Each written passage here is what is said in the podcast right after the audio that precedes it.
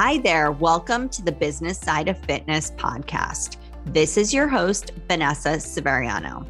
Each week on the show, I leverage my two decades of experience in the fitness and wellness industry to have meaningful conversations with the movers and shakers behind some of the most well known and innovative brands in our industry. This show is brought to you by Vanessa Severiano, LLC. To find out more about working with me, click the link in the show notes. And now the time has come to start the show. Everyone's got a story, and it's time to hear from this week's guest.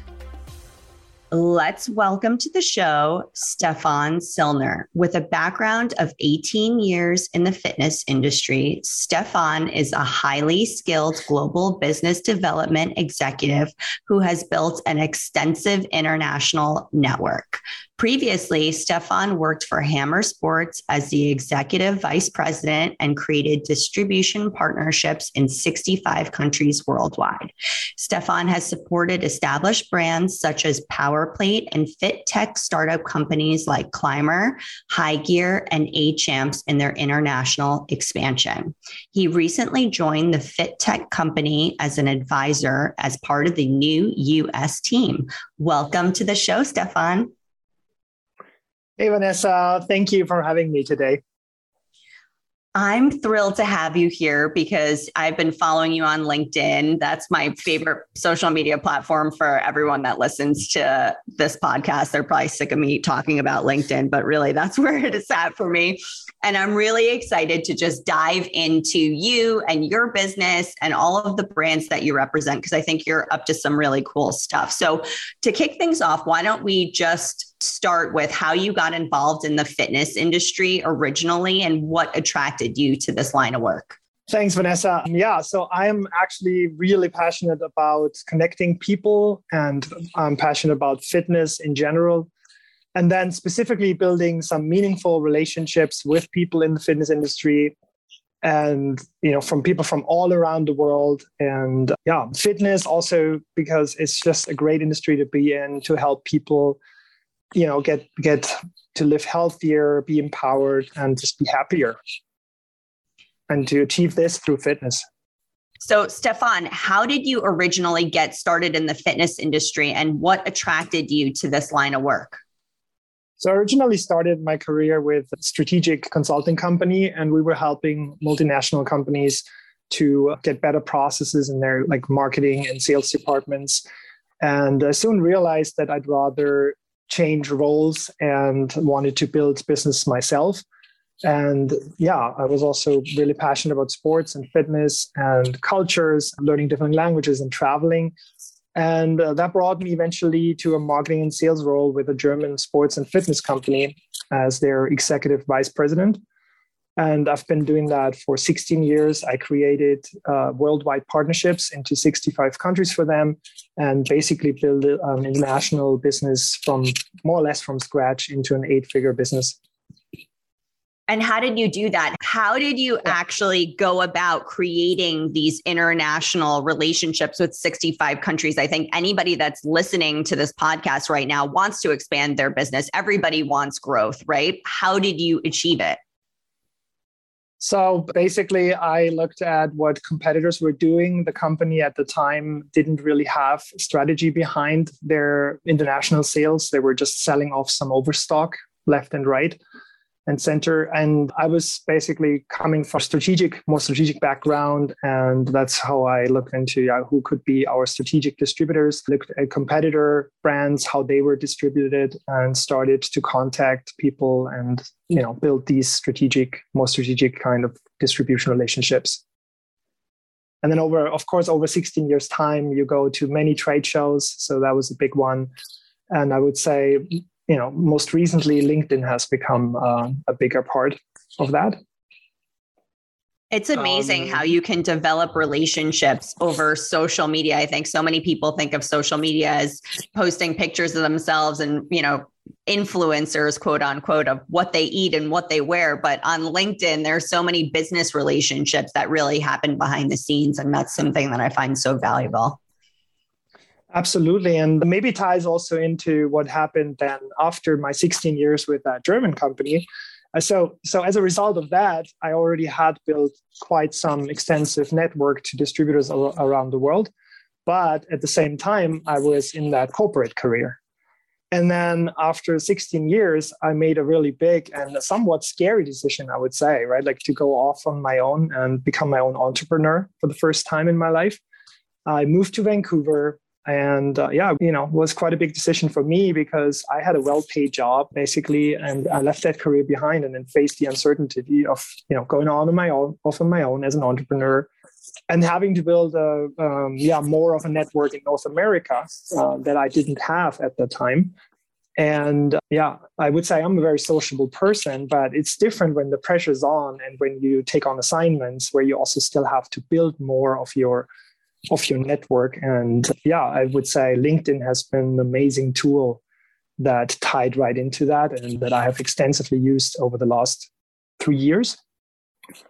And I also met a few really smart people that showed me how to better utilize LinkedIn. And I basically have built now the network to almost 12,000 contacts in the global fitness industry over the last three years. Wow, 12,000 contacts. Okay, you're giving me something to work towards. I'm at like 10,000. I'm going to catch up.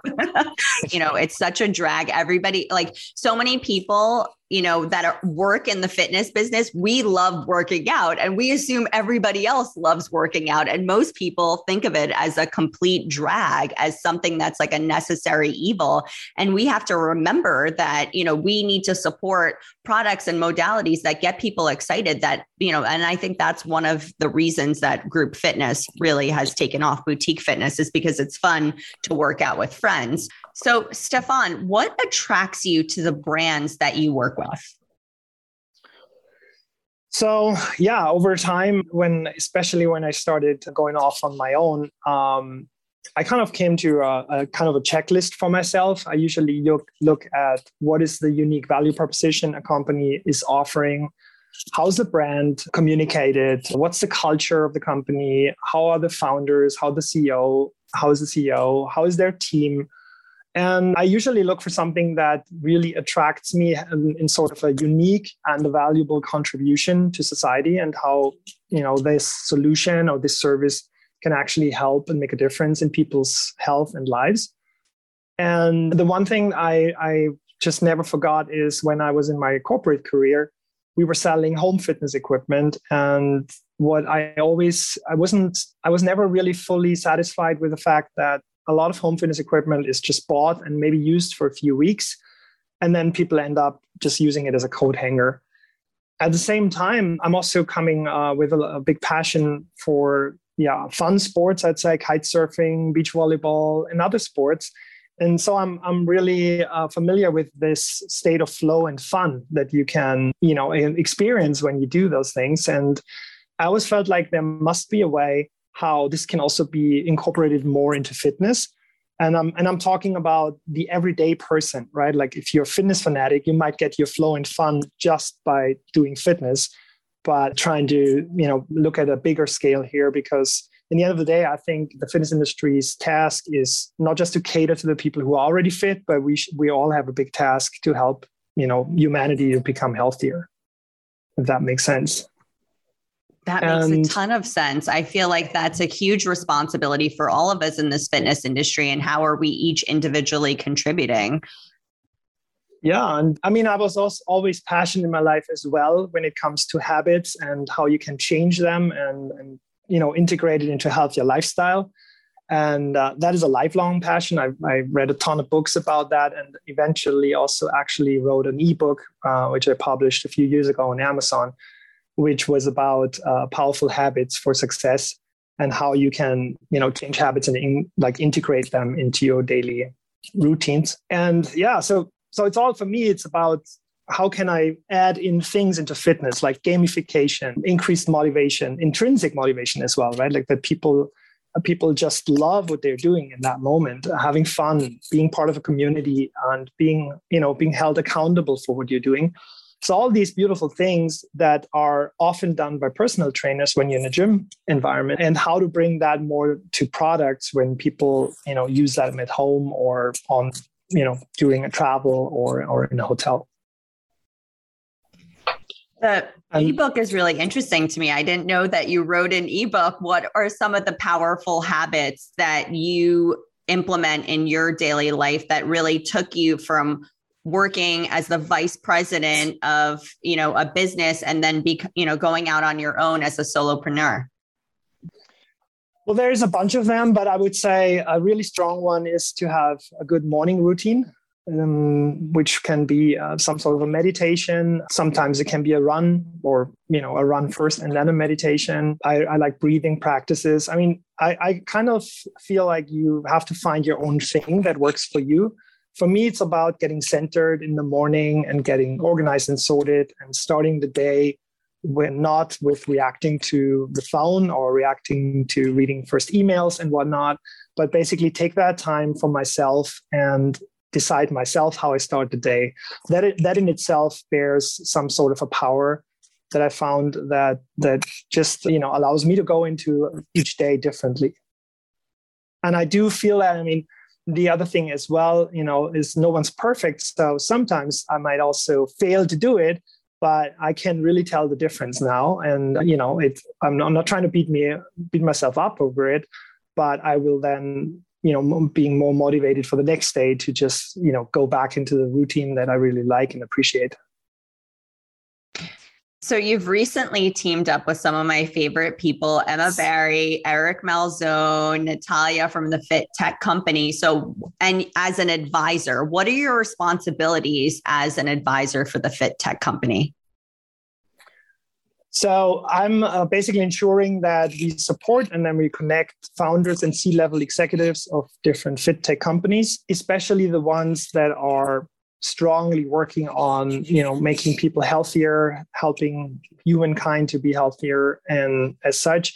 And it's a really fast-paced environment as well. So the FitTech company is a great, let's say, multi-channel content and networking platform, I would say. And our goal is just really to help with our network and through partnerships to help those great companies to get a bigger audience, to scale faster, and in the end, you know, help them in their why, which usually also is to make humankind healthier. And so I'm sure with through the Fit Tech company and through your own work, you've come across some, you know, quote unquote disruptors. And that's something that we talk about often in, in the fitness industry and in the news. People love to talk about innovation and, and disruption in the fit tech space. And so who would you consider to be some of the biggest disruptors in fit tech? I would definitely say there are the usual suspects, right? Like, uh, like naming a Peloton here on their whole community and content piece, or a Fitbit, and you know, and other wearable brands. Um, but I think that I would also name younger brands, and of course, you know, out of own interest, um, I'm working for some of them, and so I would definitely name CLMBR and Hygear as some examples that were able to create communities around their brand and offer a unique proposition but I'm also thinking of some other companies that are not so known yet. One example would be OliveX, who's yeah, their their CEO was also on our last FitTech summit. And OliveX is an example. They're they're bringing together blockchain, NFT, crypto, and fitness with certain activities. And they're doing this, for example, with with one game they call Zombie Run, and they are addressing gamers who obviously do not have the healthiest lifestyles. And uh, with a game like Zombie Run, we, they basically motivate them to run, to go outside, to walk, to do a workout, and basically in a game setup scenario. And then they reward those efforts actually with you know handing them over some cryptos. So it's it's called play to earn. Uh, that concept. And I think that's a perfect way how to, to motivate gamers that are usually really bound behind their desks and, and tucked their desk to go outside and get active. I'd say it's a little bit like a next level Pokemon Go kind of thing. that makes sense. That's funny because that's a great example of meeting people where they're at. Instead of continuing to peddle the same agenda, we're now meeting people that are, you know, that aren't necessarily perhaps resonating with the message of go to the gym, you know, three or four times a week and walk on a treadmill or take this HIT class. We're meeting them where they're at by saying, okay, how can we go where you are already in this gaming world and and get you involved in fitness and the gamification of fitness is something that's a really interesting trend that's been that's been coming up you know i'm one of the things i'm really fascinated by Stefan is like connecting the dots between people, opportunity, and business. And I feel like you know you have this experience in in international sales and international business development. So what are you know what makes you uniquely positioned to do that? Like what's what are the keys to success um, yeah, I mean, there's a bunch of them. I think having experience in an industry definitely helps, right? And as, as versus starting off by yourself in, in something new. So having that experience of, of 16 years of my corporate career, I basically took what I was already doing for the company and just created an environment where I could be more free. I could choose with whom I work and also being able then to utilize connections in, in so many more different ways than you could when you are in, let's say, a corset of a corporate structure. Yeah, I was always passionate about connecting people and building something together from scratch. That is definitely, you know, I would say a, a character trait that really helps. That I'm, I'm very outgoing, outspoken, go to people, connect with them, want to learn what they're doing. I think that the one thing I, I, really also honed in on the last years is coming more and more from a place of servicing people and kind of thinking how I can contribute by connecting them to some awesome people. And yeah, I, I I think I also developed some sort of an intuition to think, okay, so what is this guy focused on? What does this company need potentially? And who do I know that could be a good fit for them? I love that approach because when you sell from service, right? So many people, I think, especially in fitness, are scared of sales, right? So uh, for somebody that's not in sales, which everyone is in sales, they just don't know it. I think that can be something that's very intimidating, right? Like, oh, I don't know how to sell somebody something. And it's really being great at sales is really about being great at relationships and just matching a problem with a solution right and and so many people you know get mystified by the whole sales process of oh it's these intense closing techniques and i'm pressuring somebody and it's really mm-hmm. not mm-hmm. it's just about nurturing relationships and helping people yeah, and I mean, coming back to LinkedIn, really, because now, of course, I use LinkedIn already a lot more. So let's say when I started off on my own, so that around like the end of 2018. And the one thing I also learned is when when I was still in my corporate career, I would often look at a connection, be it on LinkedIn or at a trade show or in real life, as to to how does this connection benefit the company? Does this fit? You, you're kind of in this mindset, I would say, right? Like like does is the time invested? Does that lead to something potentially good for the company in my role?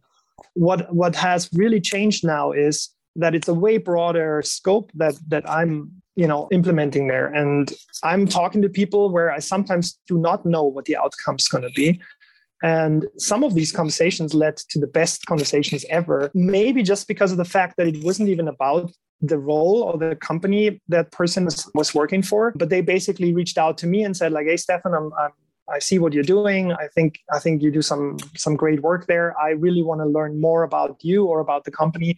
And then, you know, and then maybe not even looking at what what exactly is it he is doing and just be open right? That's that's a, a, big lesson for me to be open and see right? And and if you know for whatever reason if you don't connect really or it doesn't fit then you can always you know make cut that that call short and be honest about it too. But I, I can just say that sometimes you know with no expectations at all I, I just had amazing connections and and you know maybe maybe it's a hobby it's it's someone they know that is not even related to their job right or to their position and and likewise for me. So that being said you know time is scarce and it's it, i'm not talking about you know doing doing just small talk with people but really to to uh, connect and see where where the conversation can lead us Right. And that's such an important mental shift. Instead of saying, like, what is this person going to do for me in my business? It's like, what value can I bring to this person and how can I help them out? And then just seeing where it goes. And I think that's a really great mindset to have in business. So, Stefan, do you think the combining of fitness and technology is a fad that people will tire of? And, you know, why or why not?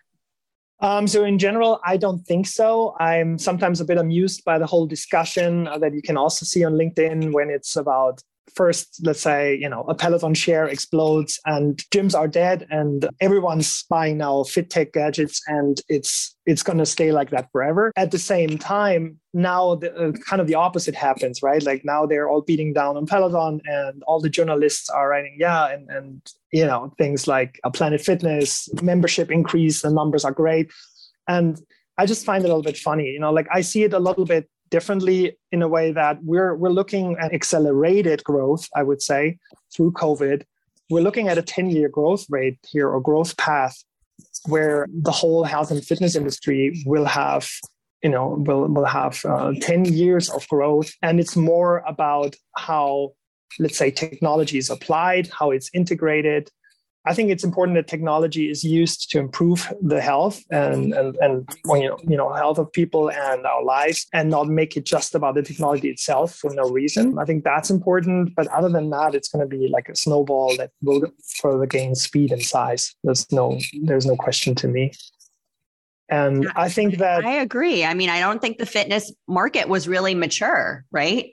we are still maturing. So you made such a good point there.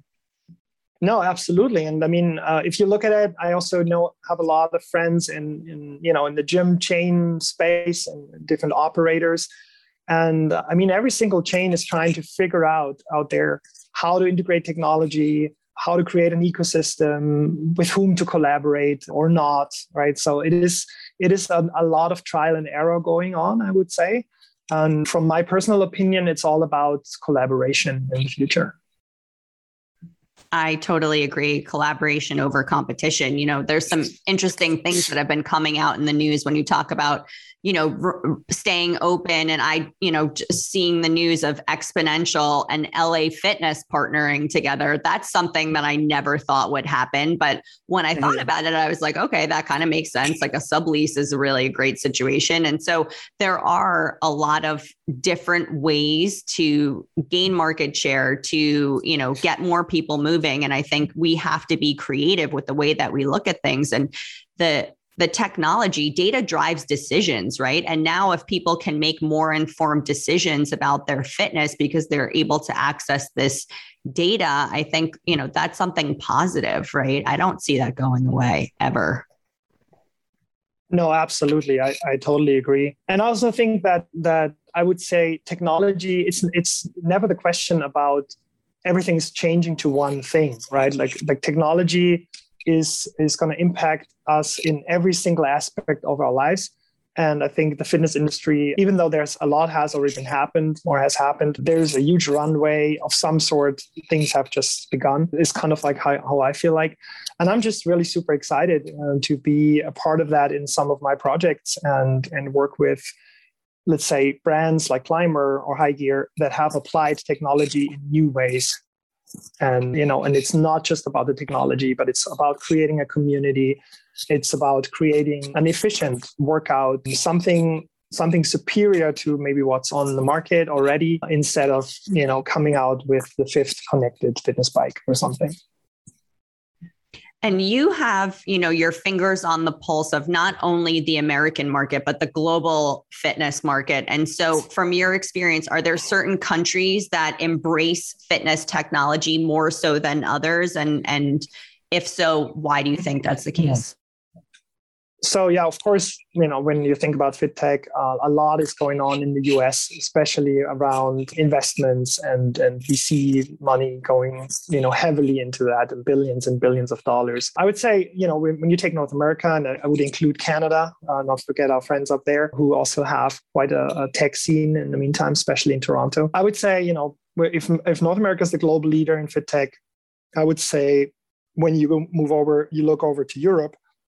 I'd definitely say UK, Nordics and the Benelux are some of the first adopters in Europe.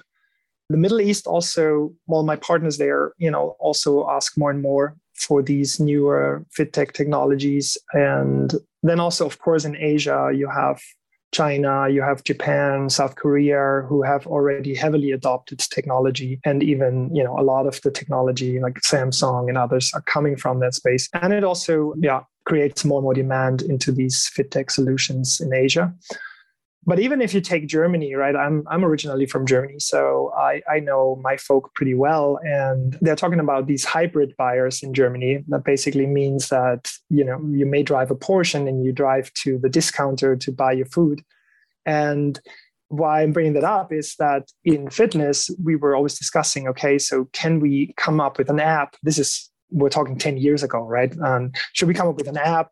and do a monthly subscription and sell some training plans and it was really interesting because historically speaking, Germans, or a lot of Germans, not all of them, but a majority of Germans would then maybe not even spend nine dollars a month, or or you know the maybe the limit is at nineteen dollars a month.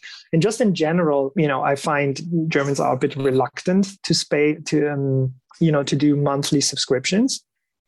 And so it will be really interesting. I mean, you can find Peloton or Echelon or Vaha uh, or other spa is a, is a kind of a fitness mirror from Germany or Freeletics. And, you know, they are gaining traction from what I know, but it'll remain to be seen like how successful those monthly subscription offers will be in, in a country like Germany and, you know, also maybe going more towards Eastern Europe as well.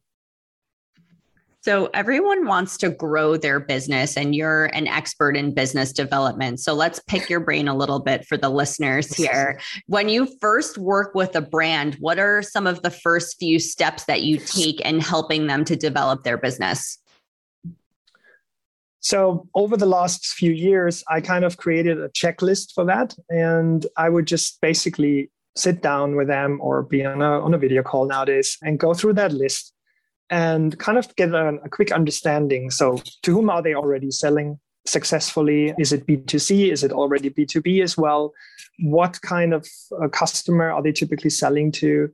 do they do they have the knowledge about that i would also go over the classic four Ps of the marketing strategy being product price place and promotion and just discuss let's say certain aspects that are extremely important for them. If you know if it's a company that is not even active yet internationally they may not even know about that there are certain quality certifications that you need to apply for for your products. Of course you have different languages you need to look into and how easily you could apply that. And let's say you know product information is this the simplest of, of things in a catalog but what about if you have an app right? How easy can you integrate other languages? How about your content and things like that? So it depends a little bit on what what the product and service is about of course but also other things. Product calculation are they familiar with typical distributor calculation a distributor that is then also um, selling to retailers? So certain things around the pricing logistics of course uh, some legal aspects. Have they thought about protecting their brand worldwide, or or would they run into some problems or or a distributor would potentially run into some problems because there might be a, a competitor brand that will not allow you to sell your products in, in this specific country. So there's a lot of pieces, uh, moving pieces around that, and it's also about taking stock of where a company's at with their knowledge about these things, and then making sure, basically, okay, let's also go over what are your key market goals, what are you know what are your key objectives, and trying to come up with some smart goals for them, short versus long term I, I guess most people are familiar nowadays with what a SMART goal is, but you're really you know making this specific, measurable, achievable, realistic, and time-based goals. And then I would also screen their marketing assets, would make sure you know their their product descriptions, their catalogs, POS material. You know, do they have a distributor contract draft or other sales contract drafts? Do they have a company deck? All these nice little things that you, really want in your process uh, of building business with new B2B partners, I would say. Yeah. And then once, let's say, I have an overview, and once I went through that checklist with the company and we signed an agreement together, then I can basically start to present the brand to my extensive network of uh, mostly fitness distribution companies around the world. And yeah, and also some retailers and set set up first calls to discuss the opportunity. That's a lot that people have to consider. So I can definitely appreciate that you have this expertise that not many people have. So Stefan, when you're looking to to pair a brand with a distributor, an international distributor, what makes a good fit there and, and what makes for a great distributor? Well, hmm, I think that it's that the whole thing is it's not a one size fits all right? So it is about uh, figuring out what a company is about. And then, of course, over you know over the last almost 20 years, I do know a good number of these distributors really well. With some of them, I'm also friends over time. So I kind of have an understanding of their business setups and I can identify, you know, maybe in some countries, I know two or three potential candidates. But depending on the, the product and how it's sold, I could then, you know, think about like who of these three would be the obvious choice? Or is it is it two of them and we you know we would talk to both? So there's a lot of knowledge that that is helpful to yeah identify and and let's say a big part of my value is probably that I can make make these things happen much faster. Because what what do companies otherwise do? They go to trade shows they talk to a million people depending on how you know how they're already out there. They may also get some inbound traffic but have no idea what these companies are doing.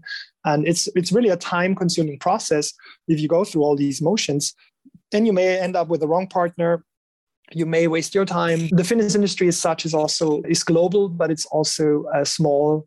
I always say like a some sort of a family. So you know if people are accelerating in what they're doing or also maybe performing not so well with brands you'll sooner or later hear it if you have you know the finger on the pulse and you have some good connections. And yeah there's a lot of information and, and knowledge that i think a company can tap into through someone like me or or some of my colleagues out there in the market and and really accelerate things and maybe come to a higher probability that these partnerships yeah start up and then also lead to long-term success Right. I could definitely see the value in saving time, money, resources, right? I mean, if you're a new business that's looking to get into the international market, you really can't afford to waste time, right? Like that's like there's this key window when, you know, your press release is going out and and the buzz is being created and you really can't afford to to start off with a relationship that doesn't end up working. Why don't you share mm-hmm. an example of yeah. how a company can actually waste time, money, and resources by making the wrong relationship or selecting the wrong distributor partner? So yeah, and then there's of course, uh, you know, over the time you make your different experiences. What what I wanted to share is two different things. So so I wanted to start with one thing where I remember I talked to a startup company and they had a really well going B2C business and they wanted to grow internationally through B2B partnerships. And the product itself was really interesting to me. And but that's why this the, the whole check and, and this whole checklist and this whole process is, is important when i started looking you know sitting together with the leadership and starting to look into calculations I, I, quickly realized, okay, this product is really cool. The company as such uh, could be super successful, but you know, I found out that the leadership basically just didn't really want to share any of their margin with, you know, with other partners, and they were used to their bigger margin when they when they sell in the direct channels and maybe in their home country. And uh, so sometimes it's it's really also about realizing, okay, maybe this this company doesn't really understand the nature of international B two B distribution as such right? Um, and you can have the best product, but if if your potential partner cannot make any money with it, they're not going to do anything. And yeah, I feel like business partnerships are really a bit like marriages. Like it kind of needs to be balanced out. Otherwise, there's not going to be a long term success, right? If it's one sided and both sides really need, need to be willing to give in such a relationship. Otherwise, it wouldn't work.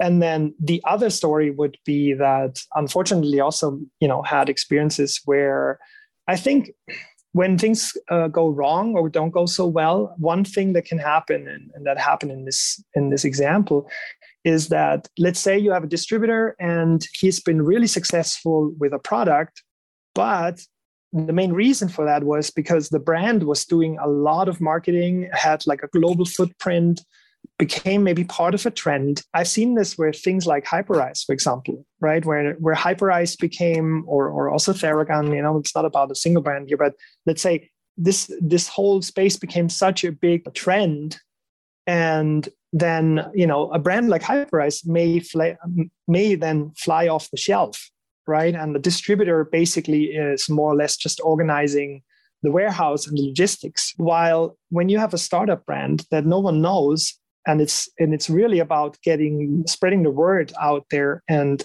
showing the buyers and and other decision makers what a great solution this is is a completely different or or you know you need to have a completely different skill set for that. And so what so i did make you know did make some say experiences there where i thought my well this company is really strong. They're financially strong. They're very capable. But for some reason then you know they were not able to launch a brand while maybe in another country the same brand would be super successful with someone who who was just used to build a brand up from you know from zero from the ground those are great points. And, you know, you made me think of something else when you were talking about the popularity of Hyperice and Theragun and all of that. One thing that's been happening lately is like these celebrity investors. And actually, one of the brands that you represent has been in the news about, you know, cele- garnering celebrity investment. And I just love to hear your take on does that make your job significantly easier in the international space? Or, you know, what are your thoughts on celebrities getting involved in the fitness space? Well, I would say that it, it is an important piece, right? The, the whole marketing support, I would call it, can also help internationalization a lot, of course. In the end of the day, that alone also doesn't do the trick if the product isn't really offering a great value to people, right? In the end, the end consumer will always decide, which I think happens if uh, when when uh, something just has endorsements but the actual product isn't that great it will make people buy because because endorsements do actually do definitely work. But i'm always interested in the long term and in, in the, in the long term success of it. And i think CLMBR is a really good example right? Because of course it's it's really exciting to to be in a project like that to have you know well-known investors like Novak Djokovic and Pitbull and Jay-Z and others. But at the same time that is literally just one you know one piece of of the full circle i would say. It's so much more than that. It is definitely helpful. It's it helps to spread uh, the brand uh, to get the word out there. But eventually what we have really seen with CLMBR is that you know by have by having built 2021 version of a vertical climbing machine and bringing together this innovative uh, machine design with an engaging platform of world-class trainers for your community you know offering a solution that is way more efficient than than any bike rowing machine treadmill whatsoever. It's fun. It's it's easy to use for anyone. At the same time you get the toughest workout out of that.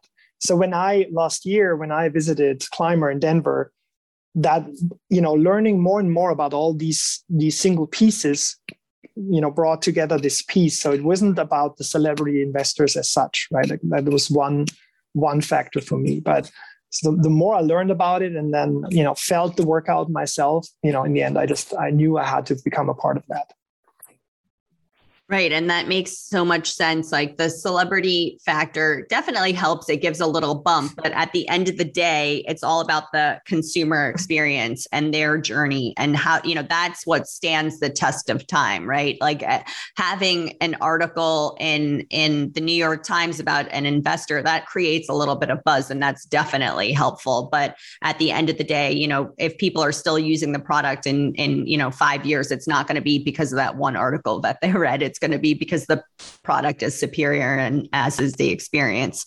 So Stefan, just you know, leaning into your into your expertise and you know you're you're a global player so you've seen a lot. What are some opportunities that you believe the fitness industry needs to lean into a little bit more? That's a good question first of all vanessa. I would say that coming back to this being very consumer centric really thinking um, trying to think through the consumer's eyes and allowing them solutions and superior solutions to work out to be healthier to to uh, you know enhance the lifestyle no matter where they are. Doesn't matter if that's at home, in a gym, outdoors, while traveling. I think offering solutions for for of choice is is great.